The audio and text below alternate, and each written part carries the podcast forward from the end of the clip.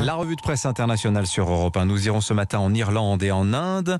Première étape, le Liban. Bonjour Inès Gilles. Bonjour. À la une à Beyrouth ce matin. Eh bien, par ici, l'on parle des pénuries de pain qui s'aggravent les derniers jours. En cause, l'épuisement des stocks de farine subventionnés par l'État. Le quotidien L'Orient le Jour a rencontré des Libanais exaspérés qui parlent d'humiliation. Ils doivent parfois attendre pendant plusieurs heures pour obtenir un petit sac de pain. Depuis le début de la crise financière et avec la guerre en Ukraine, les prix du blé ont explosé car cette denrée est importée et doit être payée en dollars, comme l'indique le média Al-Arabi.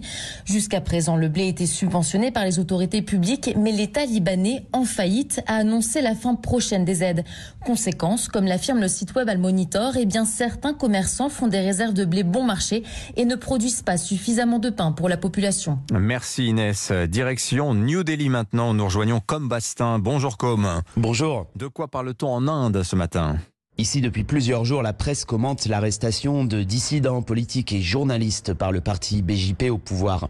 Mardi, le journaliste Mohamed Zoubar, fondateur du site Alt News, a été arrêté à Delhi. Son média, Rappel The Hindu, s'était spécialisé dans la lutte contre les fake news, souvent dans le cercle des extrémistes hindous. De quoi déplaire au pouvoir en place, qu'il a inculpé pour un tweet vieux de 4 ans.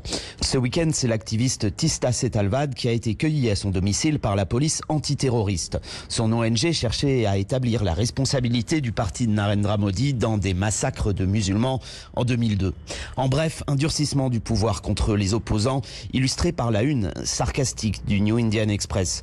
On y voit l'arrestation de Mohamed Zurbar à côté de Narendra Modi, célébrant la liberté de la presse lors du G7. Merci comme Bastin. Enfin en Irlande. Bonjour Laura Taouchanoff. Bonjour à tous. À la une à Dublin. Alors, ce qui fait la une dans l'Irish Times, c'est un nouveau plan de lutte contre les violences conjugales et sexuelles pour que plus personne ne ferme les yeux. Le journal annonce donc la création d'une stratégie zéro tolérance inédite. L'examiner explique que les peines pour agression vont doubler, tout comme les places dans les refuges. Les Irlandais auront aussi accès à un registre de violences conjugales tenu par la police, a priori, pour savoir si leur partenaire a un passé violent. Dans The Independent, des enseignants interviewés saluent les futurs cours sur le consentement et les relations abusives que suivront tous les enfants dès l'école primaire. Beaucoup militaient pour que le contrôle de l'Église catholique ne soit plus un frein pour faire de l'éducation sexuelle dans les salles de classe. Merci Laura Taouch.